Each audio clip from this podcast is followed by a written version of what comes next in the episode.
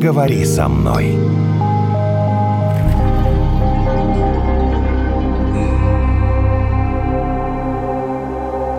тревога, как с ней бороться, а как не поругаться с окружающими. Сейчас мы уточним. Я же сказал, нам всем нужен психолог. Психолог пришел. Кандидат психологических наук Анастасия Лысакова. Здравствуйте, Анастасия. Здравствуйте. Здравствуйте. Добрый день. Я вчера наблюдал такую историю. Давно не видел такого. Девушки, на автобусной остановке люди поругались друг с другом, неизвестные друг другу, незнакомые, поругались э, друг с другом на фоне мне кажется, на фоне каких-то политических событий. Ну, не каких-то, а мы все знаем каких.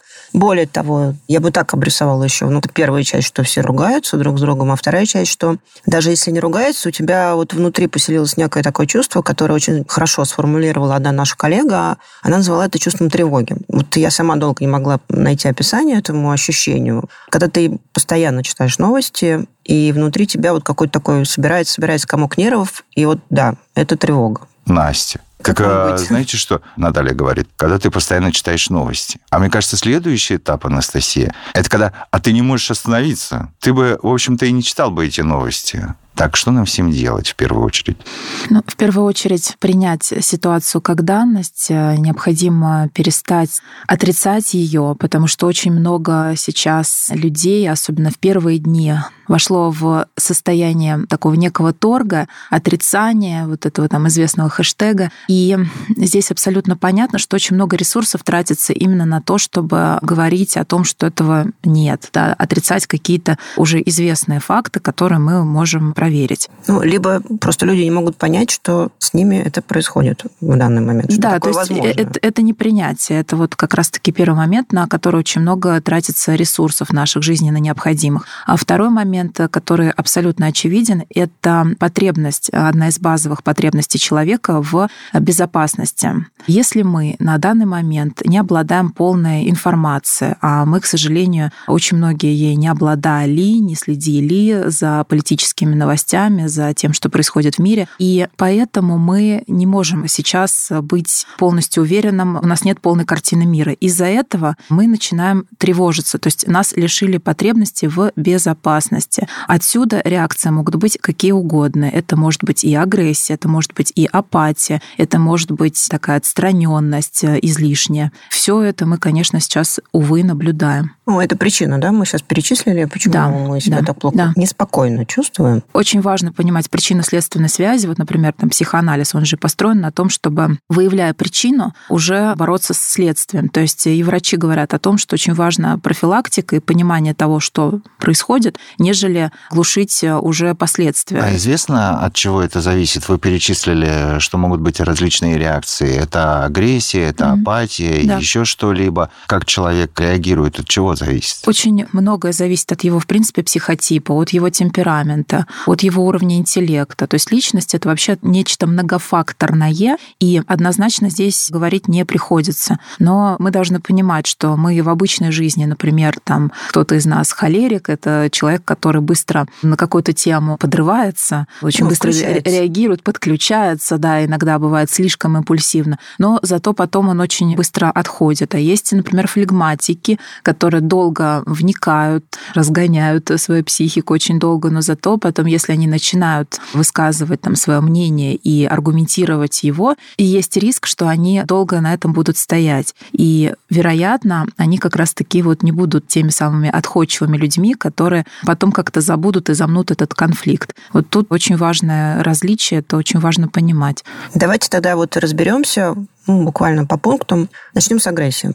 Что делать, если вы сталкиваетесь с агрессивным поведением? Немотивированным да, совершенно. Это может быть на улице, может быть на работе. Например, mm-hmm. естественно, у всех у нас разное мнение. И может быть в семье. Наверное, там самый непростой случай, когда у родственников разные политические взгляды. Что касается агрессии, это действительно подчас немотивированное нечто. И подчас причина этой агрессии, мы должны это тоже понимать прекрасно, не то, что сейчас происходит в мире. Это скорее пусковой механизм случился, то, что сейчас происходит в мире, а агрессия уже была внутри этого человека. Очень часто это неудовлетворенность какой-то ситуации в его жизни, в его ага. семье. То, что сейчас, это просто критически сложный период, который обострил все то, что во многих нас уже есть. И агрессии нельзя назвать, даже если кто-то возбужденно вам доказывает свою точку зрения, но если он это делает маломальски аргументированно, то постарайтесь выслушать его и максимально спокойно, потому что если вы действительно понимаете, четко стоите на своей позиции, если у вас сформирован свой взгляд, то вы не будете дальше провоцировать, вы не будете вызывать дополнительную агрессию. Ведь закон физики о том, что энергия порождает энергию, и агрессия порождает агрессию. И очень часто я могу отличить вот эти диалоги агрессивные по тому, как выстроен диалог. То есть если вы говорите там какое-то предложение, а дальше вас спрашивают, ну и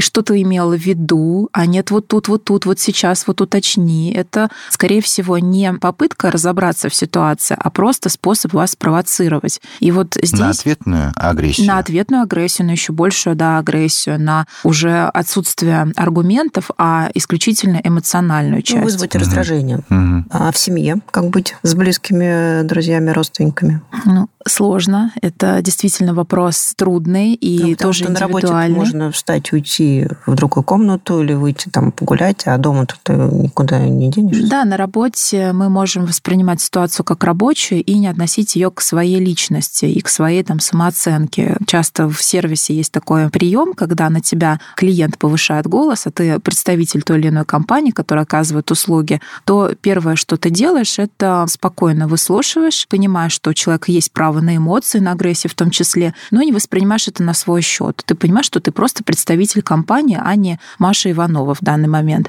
И в семье, конечно, это сделать сложно, потому что здесь родственные связи, все это понимаем. К сожалению, я уже наблюдаю те случаи, когда люди разводятся после вот разных политических взглядов и понимаю, что они настолько разные. Но это не происходит с теми парами, у которых изначально не было проблем. То есть в основном проблемы уже были, в основном это накопленный недовольство, а сейчас это такой, как бы цинично, может быть, не звучало, инфоповод для того, чтобы все таки поставить точку на этом. Но, опять же, по возможности постараться тогда изолироваться, заниматься своей деятельностью. Вообще об этом говорили классики отечественной психологии, что деятельность, она именно то, что нас спасет. Отвлекает, скажем не, прямо. Да не просто отвлекает, а развивает. А как вы относитесь к такому маневру, как не отвечать? Говорят, что это как-то скрытая агрессия. А я тогда не понимаю, открытая агрессия плохо, а не отвечаешь, ну просто, ну да, ну хорошо, все, все, все, тихо, тихо. Да. Говорят, это скрытая агрессия. Да, но дело в том, что нужно понимать, если к вам действительно обращается человек с какими-то лозунгами, с каким-то утрированием, с хамством, матом,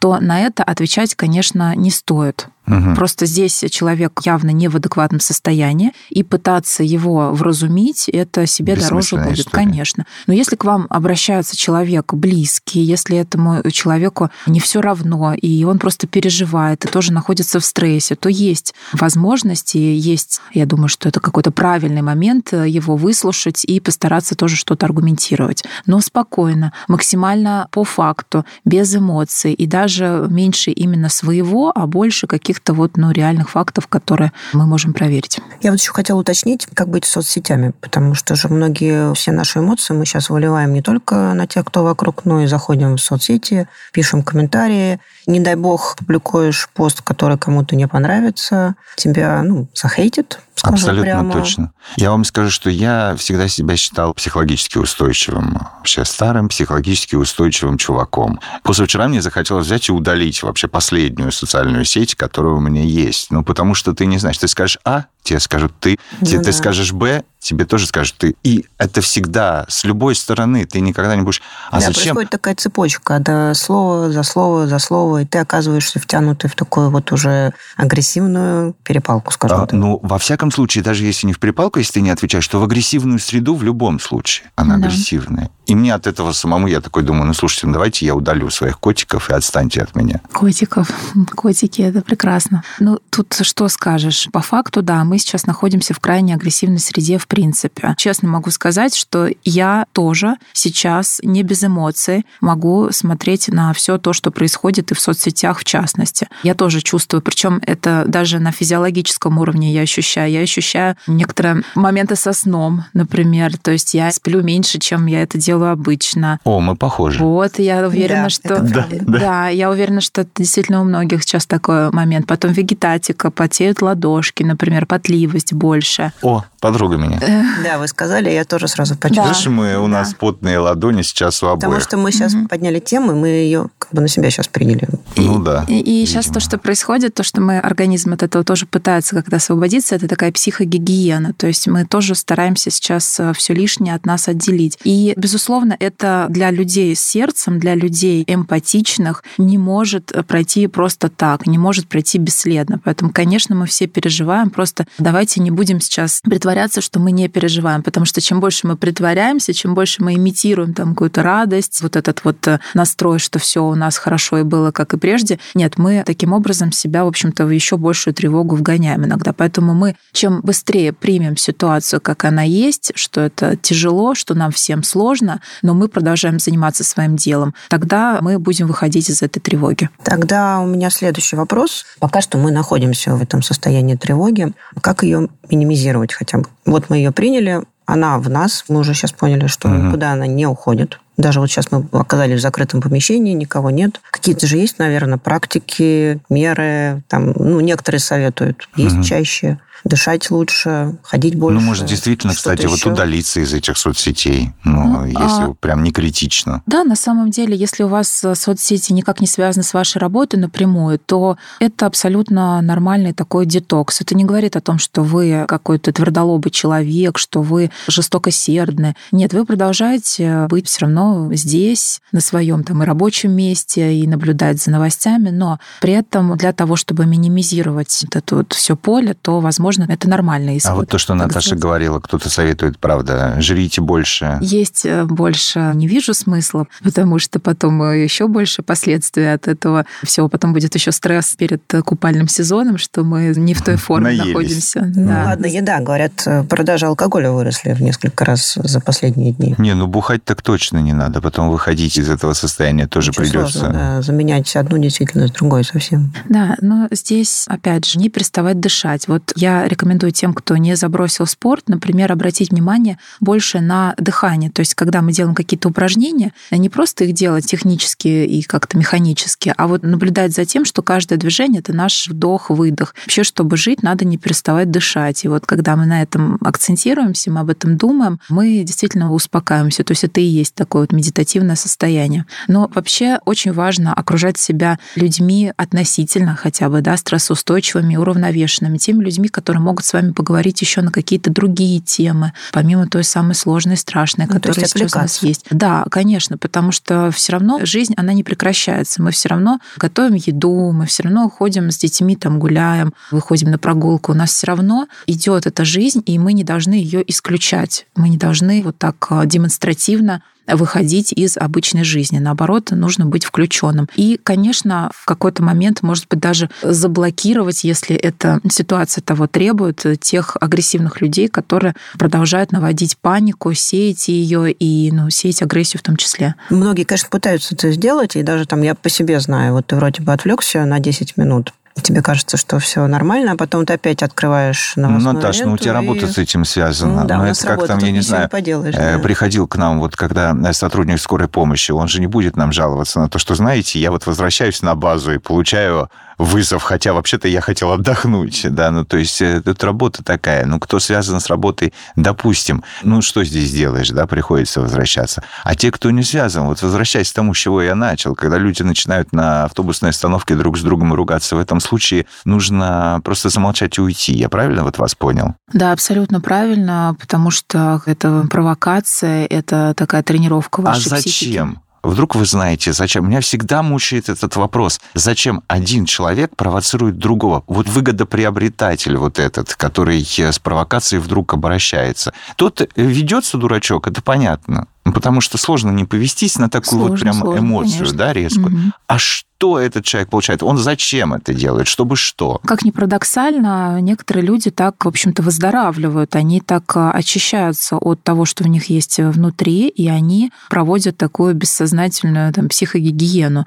Но это нужно делать целенаправленно, это нужно делать со специалистом, с психологом, а не просто так на людей обычных накидываться посреди бела дня. Угу. Ну, мне кажется, нам всем еще нужно сейчас быть более внимательными друг к другу, потому что понятно, что накапливается вот этот вот стресс, тревога, и многие могут просто сорваться. Скажем так, если они не совсем у них какой-то запущенный случай, устал, перебор чего-то, и ты начинаешь кричать как на близких Это на коллег. И, и в обычной ситуации, а уж Сложно, сейчас. Да, и поэтому здесь, мне кажется, нужно беречь просто вот тех, кто рядом, и стараться, ну, скажем так, не срываться на других. Ой, такая ты сказочница. Ну, Или нет? А Или это поделать? возможно? Э, нет, это, конечно, возможно. Я, опять же, не знаю, может быть, я просто с самого первого дня изложила свою позицию. Те, кто готовы там были от меня отписаться, наверное, они так и уже и сделали, хотя у меня было такое чувство, что они это сделали задолго до всех этих событий. То есть, когда у тебя есть очень четкая позиция, которая относится к ценностно-смысловому уровню твоей личности,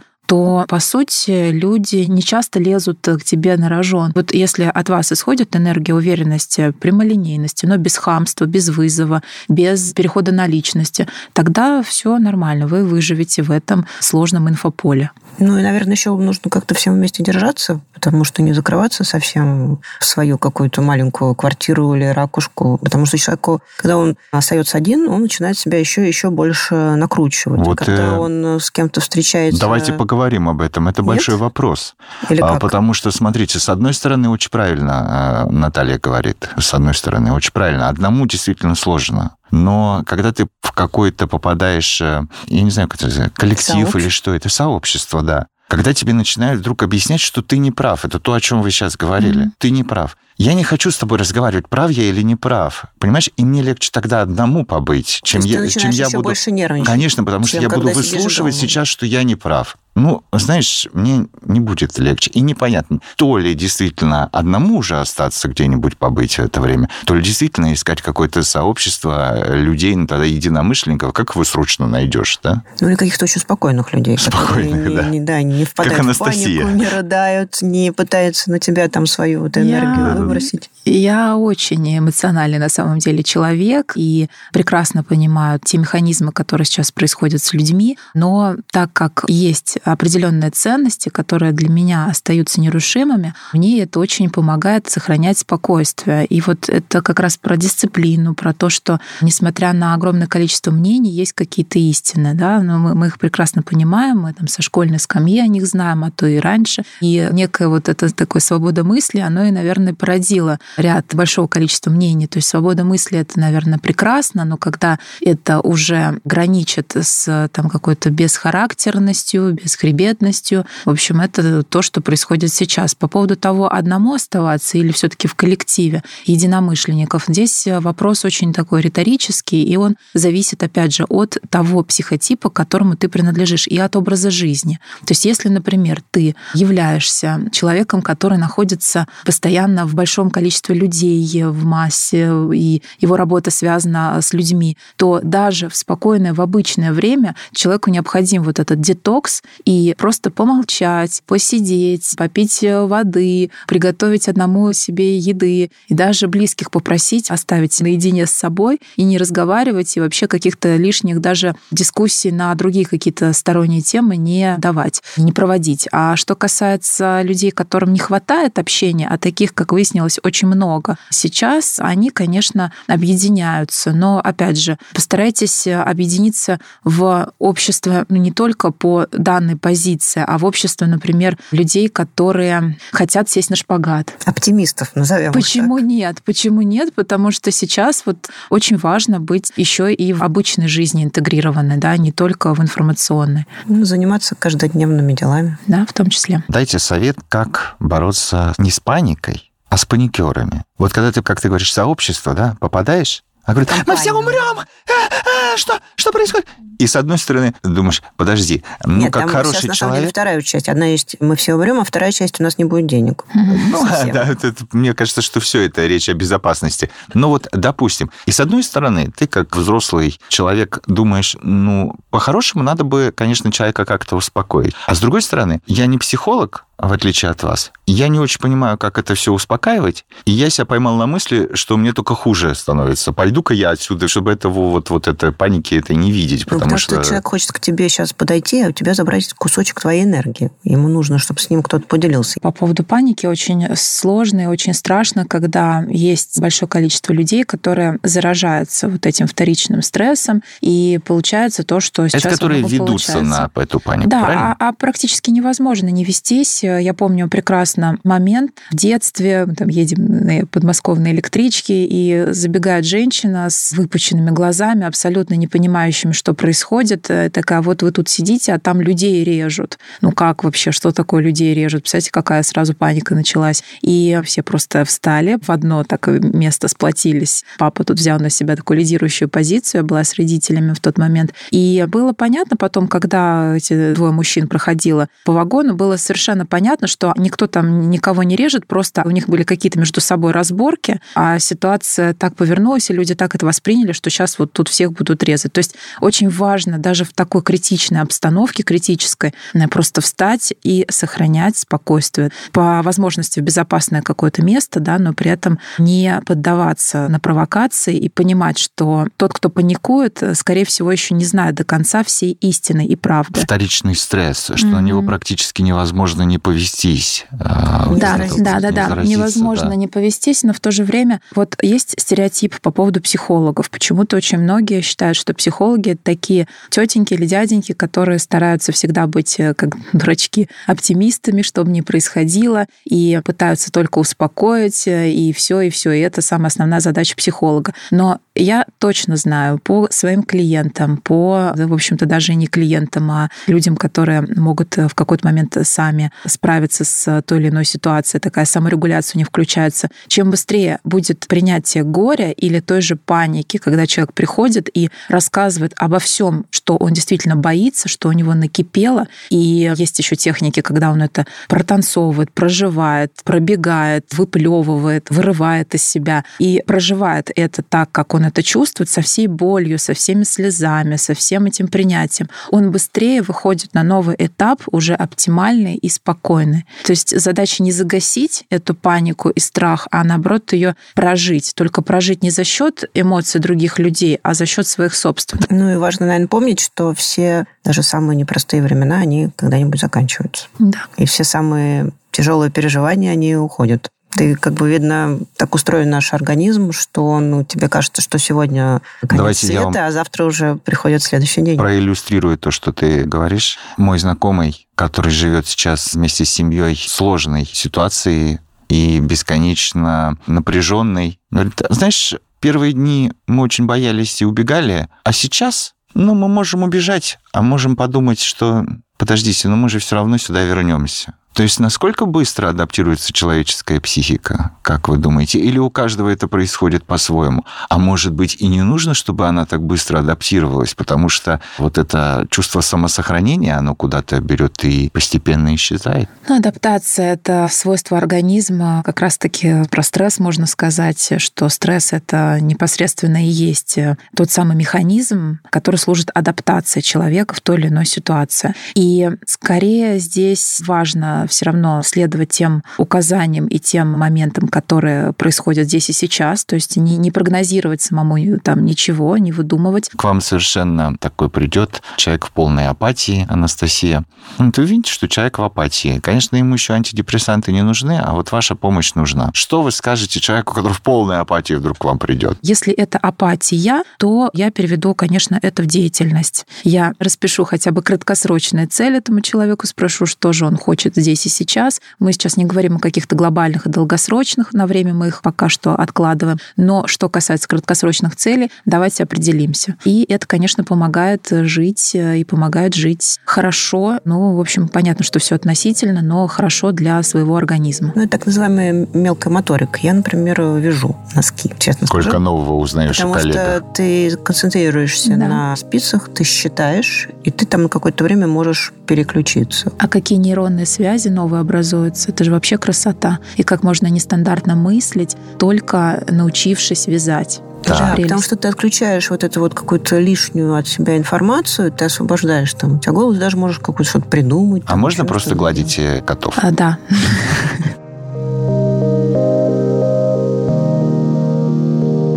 Поговори со мной.